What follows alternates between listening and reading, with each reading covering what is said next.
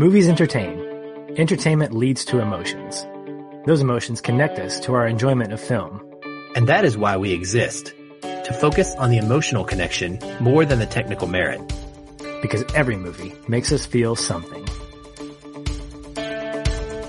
Hey everyone, this is Aaron with the Feeling Film Podcast. What you're listening to right now is a little bit of a teaser episode. On patreon dot com, we have the ability for you to support us, financially speaking, as low as two dollars a month that give you access to bonus content. And some of that bonus content is our top five lists, which this is an example of. Hopefully you enjoy this, and if you do, we'd love for you to check us out at patreon dot com slash feelinfilm and consider supporting us. It helps us keep the show going. It helps us increase our equipment quality, increase our presence on the web, and bring more people into the conversation. So if you enjoy it, we'd love for you to check that out. If not, hopefully you like this little bit of a tease and don't get too mad because it's definitely got a cliffhanger. Hey patrons, welcome to another top five episode of the Feeling Film Podcast. If you have listened to other top five episodes or trivia episodes or afterwards any of our bonus content, you will know that we do these a little bit more unscripted than the podcast, so they may not be quite as polished. We wanted to just come at this uh, very raw and give you a little bit more of our non radio personas. So hopefully you'll enjoy getting this uh, top five list from us. With us tonight, we have Benson Ferris, who was also on the most recent episode of the podcast where we covered Score, a film music documentary. So we figured we'd have him on to give his top five film scores as well. And he does a lot of this. He listens to a lot more music than both of us. So we're going to hopefully find out something special, and hopefully he's got like something secret that we've never heard of before or something. All right. So to get us kicked off, what I'm going to do is I'm going to explain a little bit about what I used as my criteria. We're going to call this our top five favorite film scores, not our quote unquote best, not the ones that we think are the highest quality that has ever been created, but these are our favorites. But what defines that for each of us is probably a little bit different. So for me, what I looked for is a score that really captured a specific sense of a film's emotion. And so I kind of ended up breaking my list down into categories, and you're going to find that out. So I don't have a traditional one, two, three, four, five in order. Mine are kind of like, I have an animated score category and I have a adventure film score category, as you'll see. So I kind of tried to pigeonhole them into genres in a way to try and limit this down, because this is a very, very difficult exercise. The other thing that I did is I tried to focus on film scores that were exceptional from start to finish. There are so many scores that I know for all of us, we can name our favorite tracks. And what the crazy thing is, is one of my favorite composers of all time, Hans Zimmer, got pushed off my list because I couldn't fit him in in this criteria of excellent for, uh, excellent film scores from start to finish. There were others that just beat him out, even though if I was doing a favorite track list, he'd be all over that top ten.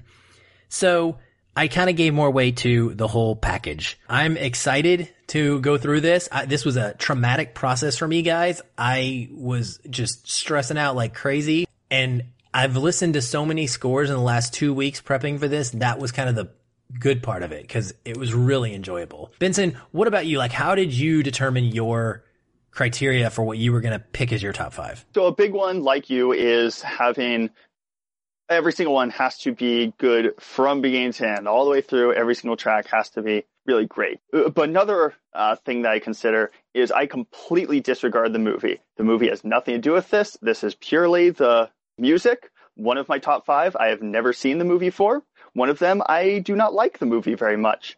That does not matter in the least bit. Those are probably the big things of just thinking about it. Other than that, I feel like overall, I'm very good at making lists. If someone gives me a certain category of items, I can put them in order from favorite to least favorite. And usually that makes it so that people don't like the way that I list things, because of course. Oh, yeah. They'll no, disagree very hard. No one's going to agree with us, though. So. Well, that's awesome. I love that. I love that distinction uh, for you, that it, the movie shouldn't matter, and it probably shouldn't. Mine do. Um, I listen to far more scores than I watch movies for. Yeah, that's fair. Patrick, what about you? Well, I'm the opposite of that. I I have to connect the movie to the soundtrack or to the score. And so for me, my criteria was in uh, two or three different parts. One, I broke down my five into composers. So I picked the five composers, and I actually have six on my list. And so I don't know if I'm, you cheat enough for the both of us, Aaron. So I'm okay with saying I have six, but I broke it down to five composers. And of those five composers, I was able to subjectively tonight, this day, rank them in terms of my least favorite to most favorite. And then among those composers, I have a favorite score and then a runner up. So I'll oh mention. Oh my gosh. So, yeah. Look, I, and I really I'm thought, the cheater. No, no, no. Well, here's the thing though, is the, the winning score won because of a particular track on okay, that score. So fine. Like both of you guys, the soundtracks, the scores that make my list are, in my opinion, good from beginning to end. But there is one particular track that stands out for its emotional resonance. So you'll hear five composers. I'm not going to say the sixth unless we do a, uh, you know, we do our what honorable mention, and you'll hear a mention of the runner up. And then I'll go into talking about my the score that I like. I can't believe you, but that's yes, okay. You can. You can. I actually set mine up so that I could name drop a whole bunch of scores too. That's how I did it on purpose. But um, yeah, I don't believe in either of those methods. I believe that if one composer has three that are better than anyone else's, it doesn't matter. Yep. I'm, well, I'm a stickler about lists, how these things work. But that's good. I'm that's good that we have method. And I'm glad we have you, because we're going to have different perspectives here. And, and like Patrick just said, I mean, his is going to change by the time we're done, like halfway through this podcast, his list is going to change. Apparently it flows like the wind. By the time you listen to this, listeners, he will have a whole different five. Yep. Okay. That's why he has when, one on bench already. Yeah, that's true. Okay. Benson. So, we're going to let you go first with your number five. Number five. Okay. Uh, my number five is Rudy by Jerry Goldsmith. And why do you pick Rudy? What's uh, so, what was stuck out about that one? So it's partially a nostalgia pick.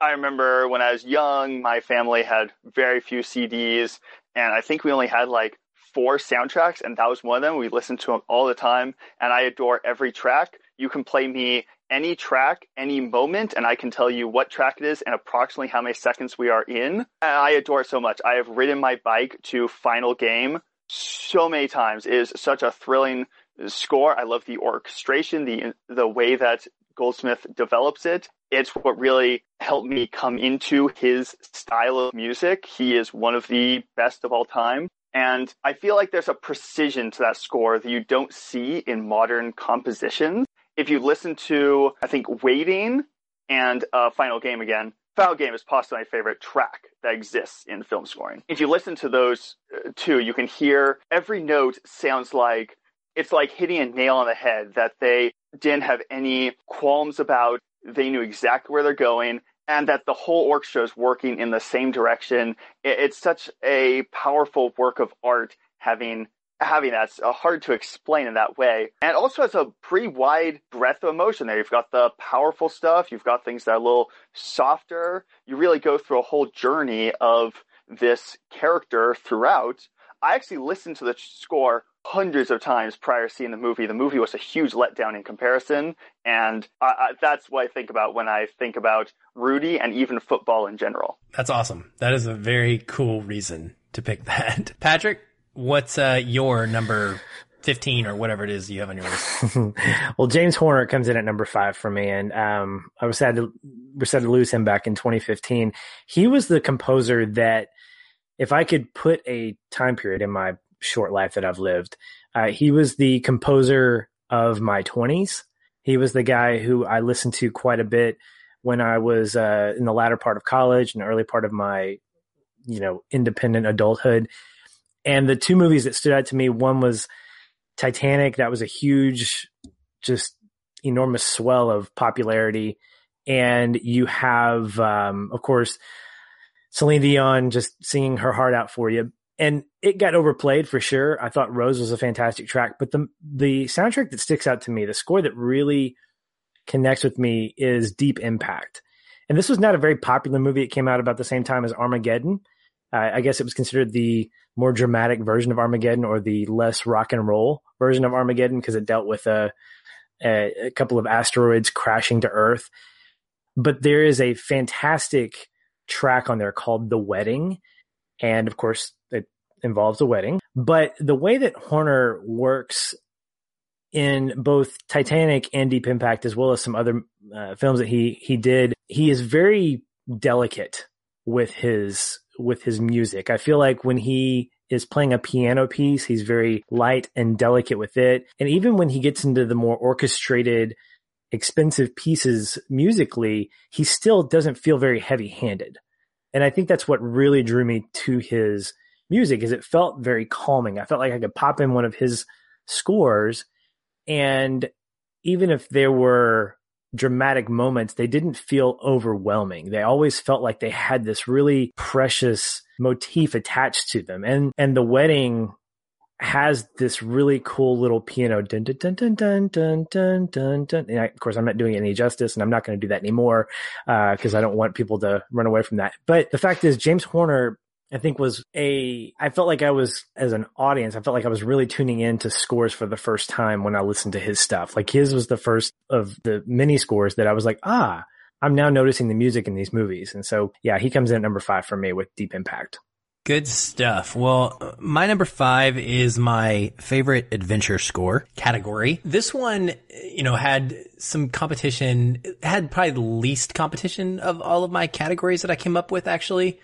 This one has a lot of films that have what I talked about, one iconic track or two iconic tracks, but not a full score that I would listen to over and over and over. Exceptions being Back to the Future, which is actually not, I mean, it's a movie I absolutely love. It's in my top one hundred, but I'm not quite the fan of it that some people like Patrick are. Pirates of the Caribbean, The Curse of the Black Pearl, the first movie, the one you mentioned in our episode that we just recorded, Benson, that is very close on my list as well, of something that I can just listen to all the way through and just gives me that really awesome kind of adventure feel. The one that I'm putting here, I'm going to bookend with my number one, because there were two scores, this one and the other one, that really defined the years in my teenage life, which anybody doing math right now, they can narrow down what that score might be, because these two are the ones that I listened to the most when I was in high school. These ones I used to put on in my car radio, and it was a time when I discovered film scores, and I kind of started listening to them on their own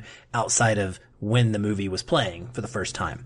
And so this one, number five, is Jurassic Park. It's a little bit of an obvious pick probably for a lot of people, but the fact is I can listen to it over and over and over all the way through. And for me, unlike most of John Williams's music, I think that this one has some very delicate moments to it that a lot of his scores don't necessarily get. It's got all the elements of a great adventure score, um, starting off with obviously the Jurassic Park theme, but for me, the emotional resonance comes with the track Journey to the Island. Yes. This is when the helicopter is flying in to Island du Blar for the first time, and we are, I cannot, that's the thing, like, I can't hear this track without in my head picturing myself in this helicopter coming onto that island. It will always and forever be imprinted into my brain when I hear that music. It's that theme, that motif, whatever. And so I love it. I love it. I love it. I love it. I could play that track on repeat over and over. And, you know, combined with the rest of this score, this is the one that I have to pick for my favorite adventure score. All right. Uh, Aaron.